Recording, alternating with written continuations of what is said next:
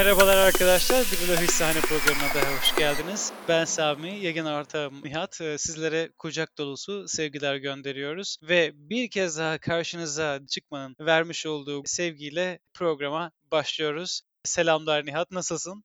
Selamlar Sami, teşekkür ederim. Gayet iyiyiz. Sende nasıl durumlar? Bende de iyi gayet durumlar. Hazırlıklarımızı yaptık. Heyecanlı bir şekilde arkadaşlara bugünkü programımızı anlatmak için toplanmış bulunmaktayız. Evet arkadaşlar bugün size S&P'nin en fazla kazandıran 5 şirketi üzerinde görüşlerimizi, fikirlerimizi belirteceğiz. Bu konulara değineceğiz.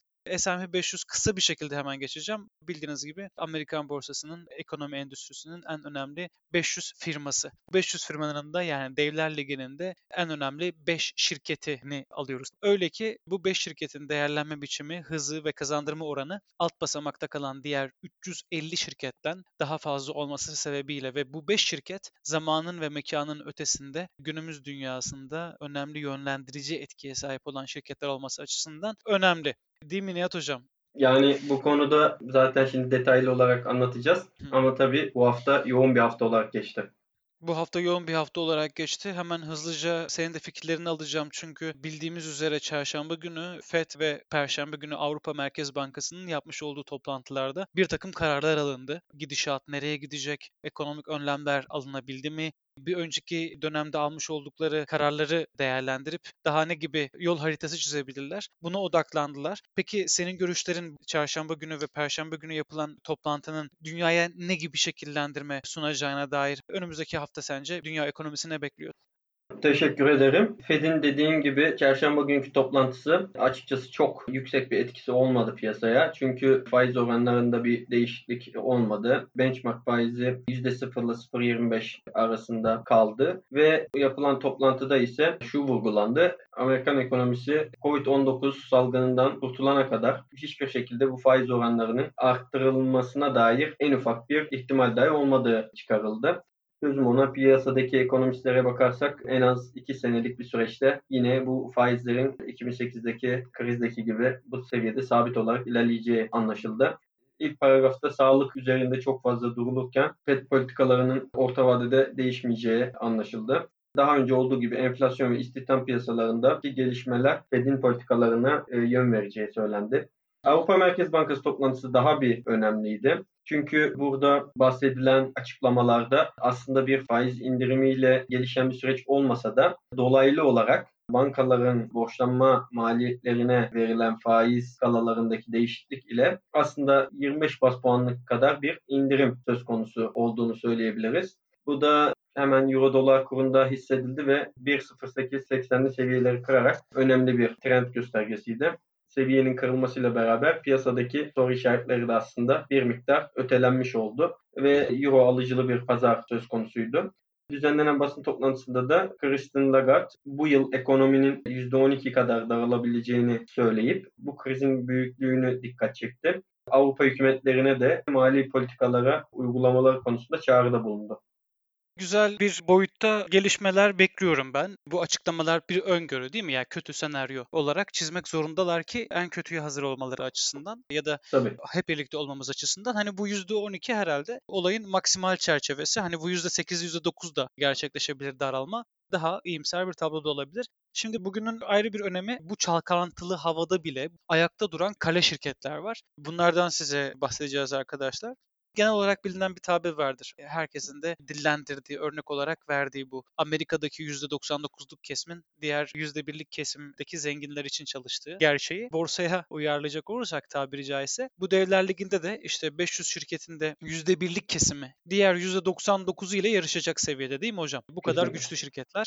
Bu bağlamda sizlere bugün sırasıyla Microsoft, Apple, Amazon, Facebook ve Google şirketlerinden bahsedeceğiz. Ben hızlı bir şekilde Microsoft'tan başlıyor olacağım. Şirketin yıla nasıl başladığını ve şirketin bilançosunu Nihat'a bırakmadan önce 90'ların sonuna kadar bir hisse fiyatı 3,5 dolar seyrinde olan bir hissenin 2000 ve 2010 arasında geldiği zaman yatay olarak 25 dolarlarda yürüdüğünü görüyoruz bu firmanın özellikle 2010 sonrasında da kendini daha da katlayarak yükselişe devam ettiğini görüyoruz. Ben her zaman şu benzetmeyi yapıyorum Microsoft'a. Bir ormanın kralı var bir de orman vardır ya. Burada Microsoft gerçekten birçok teknolojiye ev sahipliği yapan bir çerçeve boyutu getirdiği için modern dünyaya, dijital dünyaya vazgeçilmez bir oyuncu burada. O yüzden de hissesinin sürekli olarak ve istikrarlı bir şekilde artması, kriz döneminde de güçlü bir şekilde ayakta durması gayet normal ve hissesinin de ciddi sarsıntı içermemesi. Hemen Nihat senin görüşlerini alacağım. Microsoft şirketinin yıl içerisindeki aksiyonu, kredibilitesi üzerine.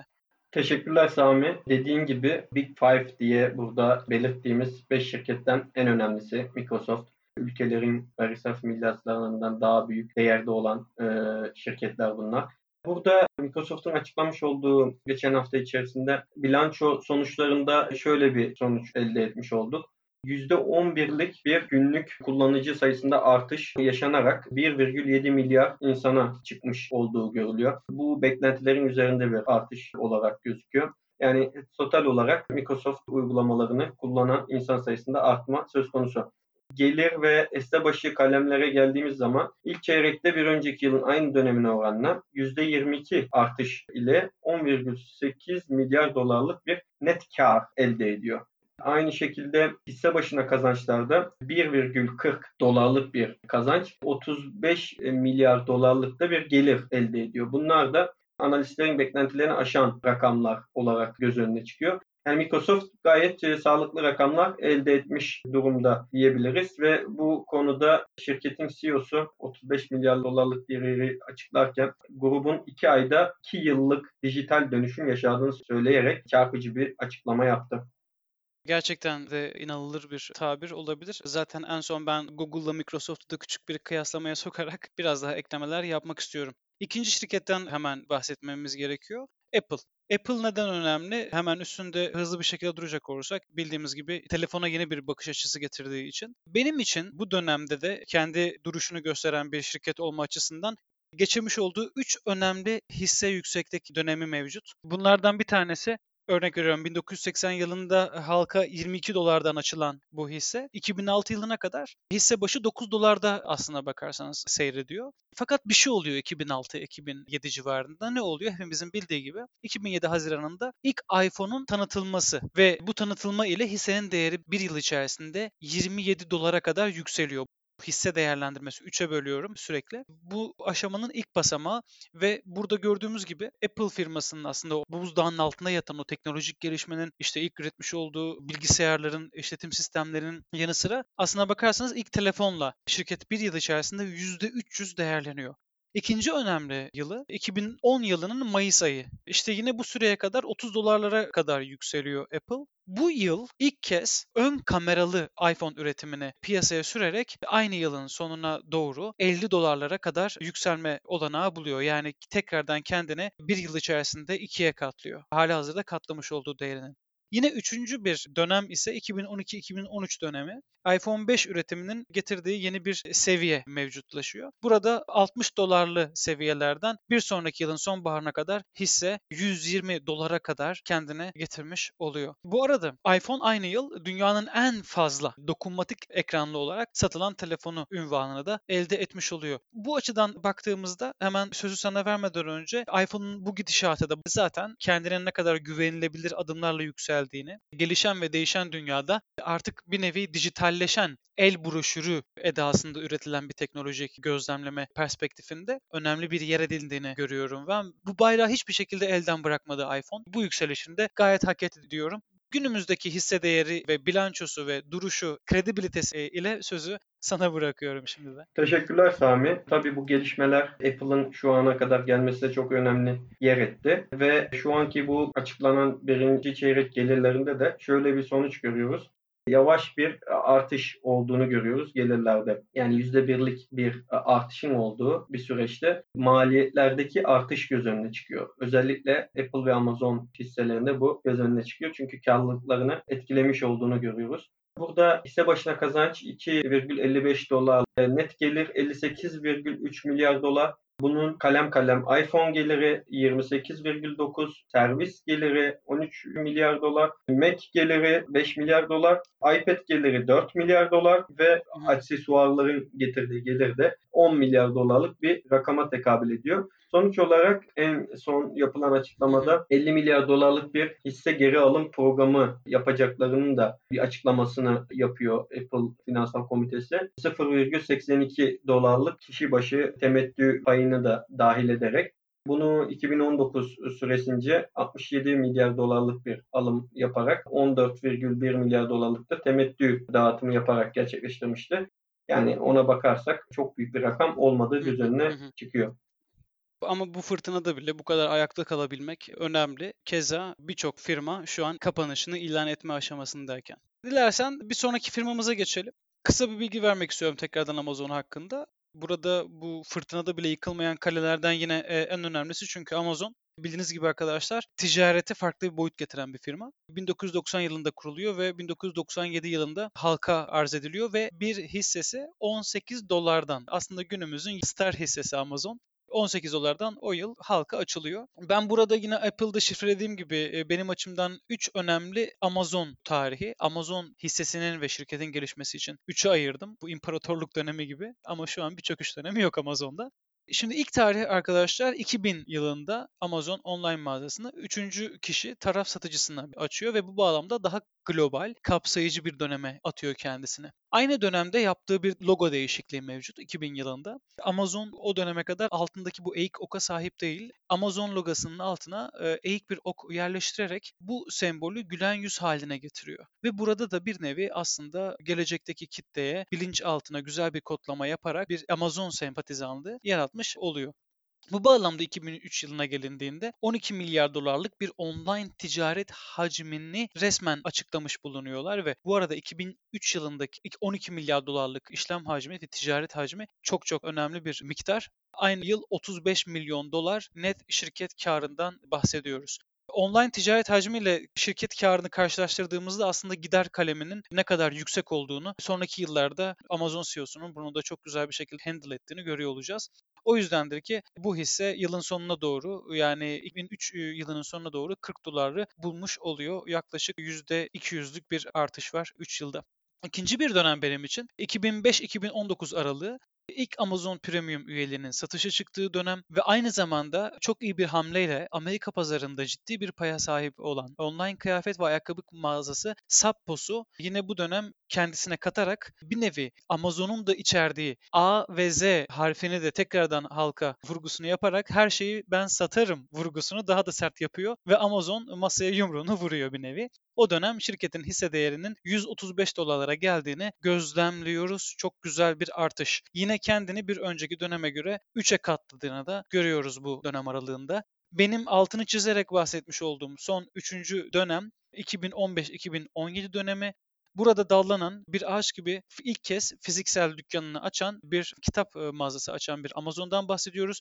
Aynı zamanda üçüncü önemli hamlesi bu dönemde ve çok çok önemli bir hamle 13.7 milyar dolara ünlü market zinciri Whole Foods'u satın alması. Bu dönem sonunda da Amazon hissesinin 1000 dolara kadar yükseldiğini görüyoruz. Yani özetle 15 yıl içerisinde bir firmanın %500 değerlenmesi, pandemi süresinde bile yıkılmayan bir kale olarak karşımıza çıkması Hemen sistemin bilançosu ve son gidişatı için sözü e, sana bırakıyorum. Fresh and Whole Foods kısmında çok güzel bir yansıma oluyor gelir tabanına da gerçekten beklenenin üstünde olan tek rakam hem kapasite olarak hem de gelir olarak bu food related delivery diye geçen yani tamamen yemek sektörüne yapmış olduğu yatırımın geriye almış oluyor e, karşılığını. Burada beklenen rakamlardan düşük gelen bir hisse başına kar fakat gelir olarak bekleneni çok az miktarda aşan Amazon'la Apple yaklaşık aynı sonuçları vermiş gibi oluyor yansıma olarak. Rakam olarak şöyle, gelir kaleminde 75,4 milyar dolarlık bir total geliri var. Hisse başına karda 5 dolarlık bir yansıma var. Bu toplam gelirin 10 milyar doları Amazon Web Servislerinden geliyor. Diğer tarafta beklentiler şu şekildeydi. 6,2 hisse başına kar, toplam gelir de 73 milyar dolardı. Sonuç olarak Amazon da bu korona sürecince yaptığı açıklamalarda şöyle birkaç not düştü. 4 milyar dolar kadar bir operasyonel kardan ikinci çeyrekte sırf koronavirüsle alakalı olan süreçlere harcama yapılacağı söyleniyor. Yani burada da kendi test kabiliyetlerini arttırma, çalışanların sağlığıyla alakalı kısımlarda birazcık daha kendi söylemlerine göre insani yatırımlara önem vereceklerini söylüyor. Yapılan karın 4 milyar dolarını buraya harcayacaklarını iletiyorlar. 175 bin yeni işçi alımı yapıyor Amazon bu süreçte. Yani herkes işçi çıkartırken, batışlar yaşanırken önemli bir rakam. Sonuç olarak Amazon dediğim gibi gelir kalemindeki artış fakat hisse başına karlılıkta düşüş yaşasa da yine de 20 günlük ortalamasında üzerinde tutunarak kırmış olduğu 2400'ün üzerinde 2471'e kadar varmış olduğu açıklama sonrası bugünkü satışlarla yine 20 günlük ortalamasının yanına 2200'lü seviyelere çekilmiş durumda.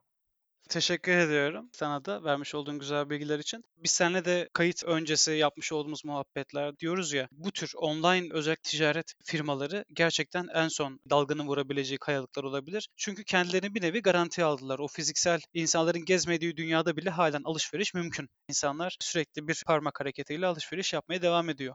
Lafı daha da çok uzatmadan hemen Facebook'a geçiyorum ben Facebook'un tabii tarihini şimdi arkadaşlara vermek durumunda değilim. Herkes biliyor Facebook'un aşağı yukarı nasıl bir firma olduğunu. Sadece yine ben e, bir önceki şirketlere üzerine dokunduğum gibi üçe böldüğüm bir geçiş dönemleri var Facebook'la alakalı olarak. Neden Facebook önemli e, dediğimiz nokta. Burada 2012 yılı çok önemli. 2012 yılında direkt nakit para vererek Instagram'ı direkt bir nevi Osmanlı'nın karesi bağlaması gibi bağlıyor kendine. Çok önemli bir hamle burada. 2013 yılının Haziran ayına kadar bir hisse fiyatı 25 dolarda giden Facebook aynı yılın Ekim ayında 50 dolara ulaşıyor. Bunun nedeni ise yayılan ve gelişen telefon kullanımı alışkanlığında cep telefonunun artık bir nevi sürekli elde tutulan ve güncellenen broşür, el ilanı formuna ulaşmasının farkına varılması. Bunun tekrardan bağlantılı olduğu nokta ise Facebook'un mobil cihazlarda reklam vermeye başlaması. Çünkü insanlar o döneme kadar Facebook'a sadece masaüstü bilgisayarlardan para kazandırabilirken artık cep telefonlarının e, akıllı telefona dönmesi, internetin daha sık bir şekilde mobil aktif hale gelmesi artık insanların elinin altına bile reklam yerleştirilebileceği anlamına geliyordu. Bunu da Facebook çok iyi o dönemde kullandı.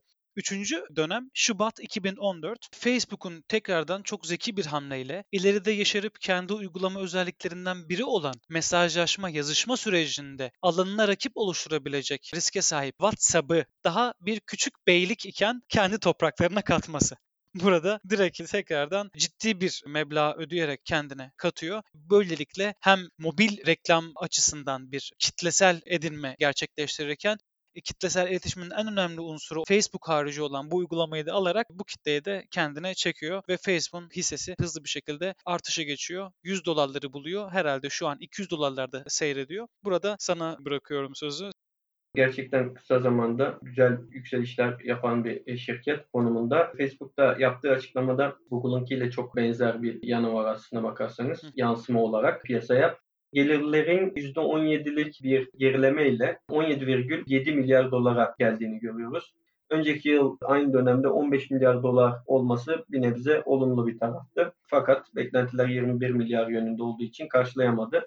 Hisse başına kazançlarda 1.71 dolar ile 1.89'luk hem geçen senenin aynı dönemi hem de beklentiler dahilinde olan 1.75 dolarlık performansın üzerine çıkamamış gözüküyor. Açıklama sonunda e, fiyat hareketinde yine de bakın bu önemli %8'e varan bir değerlenme yaşanıyor. Şimdi burada Amazon'da da biraz önce söylediğimiz gibi Amazon bir 4 milyar dolar diyordu. Facebook ise 300 milyon dolarlık ek bir yatırımla Covid'e yönelik bir yatırım yapacaklarını söylüyor ve tasarruf planlarının olduğunu da bunun da 2 veya 3 milyar dolarlık bir tasarruf kalemi olacağını ilan ediyorlar. Şimdi bunlar e, açıkçası hisse adına çok olumlu gelişmeler değil. Ama hisse bu açıklamalar sonrasında dediğim gibi %8'lik bir değerlenmeyle 208 dolarlı fiyatlara vurup daha sonrasında yani bugün de açıkçası bütün şirketler geri çekilirken bayağı yüksek bir şekilde Facebook halen daha 202 seviyesinin üstünde bütün ortalamaların üzerinde hacimli bir şekilde kapamış durumda. Bu gösteriyor ki Facebook'a güveni yatırımcısının bayağı büyük. Bu açıdan kendi adına güzel bir gelişme. Yani kesinlikle ben de öyle düşünüyorum. Bu en son Google'dan da bahsettikten sonra özellikle bu Facebook, Google ve Microsoft'un bu dönemki ekonomik duruşları üzerine bir cümle daha tabii ki etmek isteriz. Burada hızlı bir şekilde Google'a geçmek istiyorum ve Google'da bitiriyoruz arkadaşlar. Google için, insanlık tarihi için ve dünya ekonomisi için aynı zamanda borsa açısından en önemli tarih Google'ın kurulması. Bu unsur bile yeterli. Tıpkı Microsoft'un önemi gibi. Hep diyorum Microsoft orman ise Google ormanın kralı. O yüzden bu fırtınada bile tutulabilmesinin nedeni o döneme gitmekte. Öyle ki yıllar içerisinde kendini müthiş arttıran bir hisse. Yaklaşık 2009 yıllarına kadar hisse 169 civarlarında yani 100-200 dolar arasında seyrederken aslında bakarsanız Google'ın gelişmesi, Google hissesinin yükselmesi, bu smartphone, iPhone'un ortaya çıkması, Apple'ın telefon modellerini yükseltmesi, online alışveriş sitelerinin yükselmesiyle bir nevi paralel şekilde ilerleyerek 2011 yılından sonra da stabil bir şekilde artarak işte 2013 yılında tekrardan 450 dolarlara 500 dolarlara gelmesiyle yükselmeye devam eden bir süreci var. 2005 ve 2006 yılında yapmış olduğu çok önemli bir iki hamle mevcut. 2005 yılında Google haritayı, Google dünyayı ve GPS navigation ürünlerini Google'a entegre ediyor ve 2006 yılındaki bir hamlesi mevcut ki ben her zaman Facebook'un Instagram'ı kendi topraklarına katmasıyla özdeşleştiriyorum. Google'un ilk mega alım diye teknoloji dünyasında çığır açan bir terminoloji mevcuttur. YouTube'u 1.6 milyar dolara satın alıyor. Bu entegre ile zaten yükselerek devam etmesi hızlı bir çıkışa sebebiyet vermişti. Daha sonrasında da zaten yapmış olduğu zeki yatırımlarla, akıllı telefonlarla şirketi birleştirmesiyle bayrağı sürekli yüksekte tuttu. Günümüzde de çok ciddi bir şekilde yüksek bir hisse fiyatı mevcut. Ben teknik detayları ve bilanço için de sana vermek istiyorum sözü. Teşekkürler Sami. Kesinlikle Google'ı anlatanlar. Bitiremeyiz yani o imkanı yok. Aynen. Ya bu hepsi için geçerli aslında. Hani birazcık daha Amazon'u belki ayrı tutabiliriz yaptığı satışlar kısmı hani her şeyi satmasıyla biraz daha belki farklı çerçeveye koysak da ama hepsi de yeni neslin en önemli çığır açan şirketler olması babında. Ve burada da Alphabet şirketimizin adı, Google ise brandimizin adı şeklinde finansal piyasalarda işlem görüyor. 9,87 hisse başına kazanç. Yani en yüksek hisse başına kazançlara sahip olduklarını söyleyebiliriz. Bu da açıkçası yatırımcı adına daha önemli ve yatırımcısını daha çok mutlu eden şirketler manasına geldiğini söyleyebiliriz. Bu noktada 41 milyar dolarlık bir geliri olduğunu görüyoruz. Açıklanan birinci çeyrek rakamlarında. Beklentiler ise başına kazançta 10,7 iken beklentiden düşük bir hisse başına kazanç açıklaması fakat gelirde neredeyse aynı seviyede bir açıklama geldiğini söyleyebiliriz. Bu geçen senenin aynı döneminde 9,5 hisse başına kazanç burada yükseltmiş kendisini ama 36,4 milyar dolar zaten gelirini yükselttiğini buradan görülüyor. Reklam gelirlerinin tüm gelirlerin %82'sinin olduğu raporlarda açıklanıyor ve bu reklam gelirlerindeki oluşan kötü sonuçların reklamlardan çekilmelerin yaşanmasının tabii her şirket kendisini korumaya aldığı için yarı yarıya bir etkisi olduğunu finansal sonuçlarda söylemekte Google analistleri.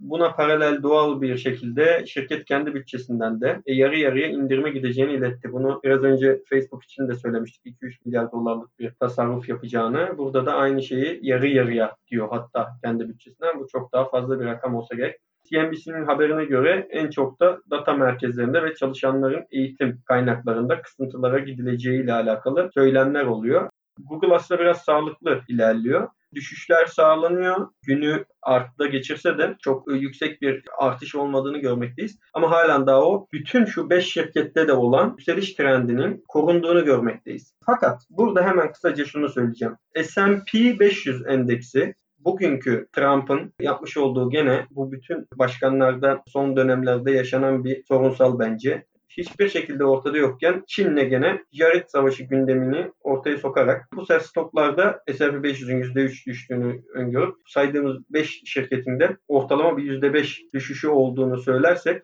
yani şu an S&P'nin haftayı 2830'lu seviyede kapatmasının belki sancılarını gelecek hafta görebiliriz diye yorumlar var. Çünkü hani şu an tabii ki 20 ve 50 günlük ortalamanın üzerinde olsa da üstsel olarak baktığımız zaman kritik bir seviyede görünüyor teknik anlamda. Bu sebepten hani bu açıklamanın nasıl bir anlam ifade ettiği kısmını da tam olarak çözebilmiş değilim. Yani tabii benim de öyle kaygılarım mevcut olabilir çünkü ikinci bir dalgaya dair durumun ortaya çıkması, negatif haberlerin gelmesi daha da körükleyecektir bu olayı. Ki hafiften şu anda zaten bir şişiklik görüyorum. Bunu ben de sana kayıt öncesi söylemiştim. Benim sona doğru gelirken bir tekrardan hatırlamamız gereken bir unsuru söyleyeceğim. Bunu da arkadaşlara paylaşacağım. Yatırımcı arkadaşların, teknolojiyle uğraşan ve ekonomiye gönül vermiş arkadaşların tekrardan hatırlamamız gereken hepimizin bir unsuru var. Dikkat ederseniz bu 5 şirketten Apple harici hemen hemen hiçbir firmanın fiziksel dükkanı yok.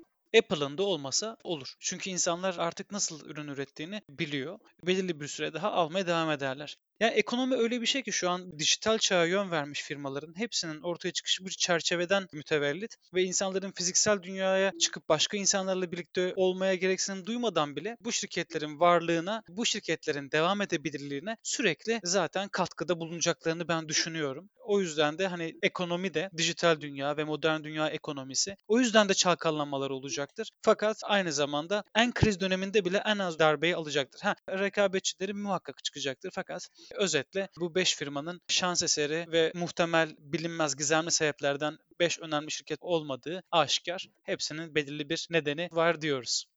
Katmak istediğin bir şey var mı senin de? Çok teşekkürler Sami. Gayet güzel bir program oldu. Dediğimiz üzere bu 5 firma Amerikan piyasasını hatta dünya piyasasını yönlendiren firmalar olmasıyla çok önemli bir yere sahiplerdi. Tabi bunlara ek olarak diğer firmalar da var. Mesela Tesla var, işte Exxon var, dünya piyasasında Suudi Aramco var. Petrolle şu an çalkalanan bir süreç. Bunları da ilerleyen programlarda dile getiririz. Evet, bir kere daha sizlerle birlikte olmanın vermiş olduğu mutluluğu paylaşıyoruz. Bir sonraki programda sizlerle birlikte olmak adına hoş kalın, sevgiyle kalın ve güvende kalın.